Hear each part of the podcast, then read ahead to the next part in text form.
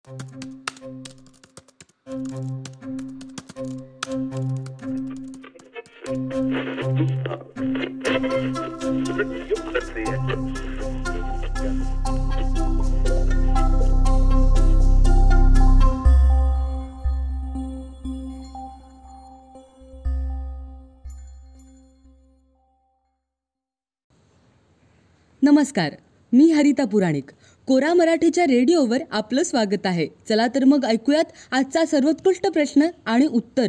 आपला आजचा प्रश्न आहे व्यापाऱ्यांना जमा करावा लागणारा जी एस टी या कराबद्दल सोप्या मराठी भाषेत माहिती देऊ शकता का? प्रश्न विचारला आहे प्रवीण चाळक यांनी आणि त्याचं उत्तर दिलंय वस्तू व सेवा कर विभागामध्ये राज्यकर अधिकारी असलेल्या सतीश राजगुरे यांनी. उत्तर पुढीलप्रमाणे. जी एस टी म्हणजे वस्तूंच्या आणि सेवेच्या पुरवठ्यावर कर लावण्याची पद्धत आहे. या पद्धतीमध्ये मालाच्या उत्पादनापासून शेवटच्या विक्रेत्यापर्यंत होणाऱ्या पुरवठ्याच्या मूल्यवर्धनावर कर लावण्यात येतो. त्याचप्रमाणे सेवा देणाऱ्यावर सेवा कर आकारणी होते.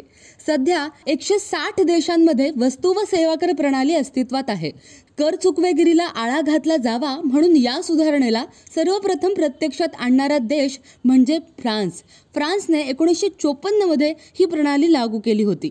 कोणत्याही देशाला विकास योजनांसाठी निधी लागतो. निधी हा महसुलाद्वारे मिळत असतो.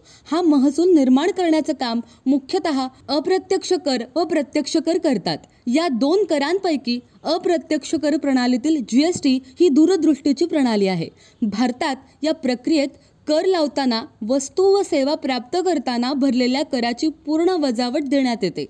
जी एस टी अंतर्गत केंद्रीय वस्तू व सेवा कर सी जी एस टी राज्य वस्तू व सेवा कर एस जी एस टी तसेच एकात्मिक वस्तू व सेवा कर म्हणजे आय जी एस टी असे प्रमुख कर लावण्यात येतात. या कर प्रणाली अंतर्गत करपात्र व्यक्तीला वस्तूंचा पुरवठा आणि सेवापूर्ती यासाठी कर भरावा लागतो. जेव्हा करपात्र व्यक्ती सीमित उलाढालीची मर्यादा पार करते तेव्हा त्या व्यक्तीवर कर भरण्याची जबाबदारी येते. सध्या ही मर्यादा एका आर्थिक वर्षात चाळीस लाख रुपये आहे. राज्यांतर्गत झालेल्या सर्व वस्तू व सेवा यांच्या पुरवठा व्यवहारात सी जी एस टी व एस जी एस टी देय असतो. आंतरराज्यात झालेल्या सर्व वस्तू व सेवा यांच्या पुरवठा व्यवहारात आय जी एस टी देय असतो. एकात्मिक वस्तू व सेवा कराचा म्हणजे आय जी एस टीचा दर म्हणजेच राज्य वस्तू व सेवा कर एस जी एस टी व केंद्रीय वस्तू व सेवा कर सी जी एस टी यांच्या दराची बेरीज होय. हे दर वस्तू व सेवा अधिनियमांच्या परिशिष्ठामध्ये विहित केलेल्या दरानुसार देय असतात.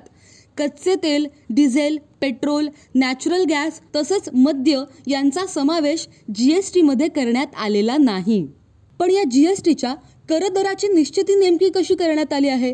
तर करदराची निश्चिती करताना जी एस टी परिषदेने तीन बाबी हाताळण्याचं कठीण काम केलं आहे पहिलं म्हणजे समाजातील गरीब आणि असुरक्षित घटकांना संरक्षण देऊन जीवनावश्यक वस्तूंच्या किमती आवाक्यात ठेवणं. दुसरं म्हणजे केंद्र आणि राज्यांच्या सर्व महसूल स्रोतांचं जतन करणं.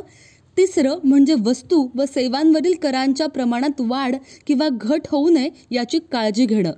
जी एस टी परिषदेने पाच टक्के बारा टक्के अठरा टक्के आणि अठ्ठावीस टक्के असं करांचं प्रमाण निश्चित केलं आहे. आता या बाबतीतल्या काही प्रमुख बाबी पाच. एक करदात्यास तीन दिवसात नोंदणी प्रमाणपत्र ऑनलाईन दिलं जातं. दोन करदाता स्वतःची निर्धारणा स्वतः करून देय कर शासनाच्या खात्यावर जमा करू शकतो.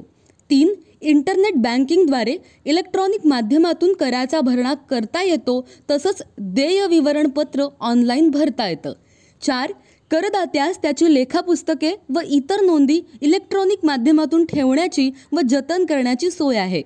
पाच जी एस टी प्रणालीमध्ये करदाता हा एकाच जी एस टी या पोर्टलच्या माध्यमातून नोंदणी करू शकतो. आपली विवरणपत्र दाखल करू शकतो तसेच कर अधिकाऱ्यांशी संवादसुद्धा साधू शकतो.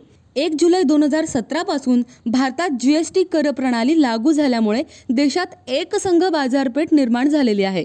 यामुळे करावर कर लागण्यापासून मुक्तता झाली असून निर्यात वाढीला चालना देण्यात येत आहे. ही एक पारदर्शक सोपी व सुटसुटीत कर प्रणाली आहे. अर्थव्यवस्थेच्या दृष्टीने विचार केल्यास महसुलात पूर्वीच्या तुलनेत लक्षणीय वाढ या कर प्रणालीमुळे झाली आहे. धन्यवाद. याशिवाय वेगवेगळ्या विषयांवरच्या प्रश्नोत्तरासाठी कोरा मराठीच्या संकेतस्थळाला अवश्य भेट द्या.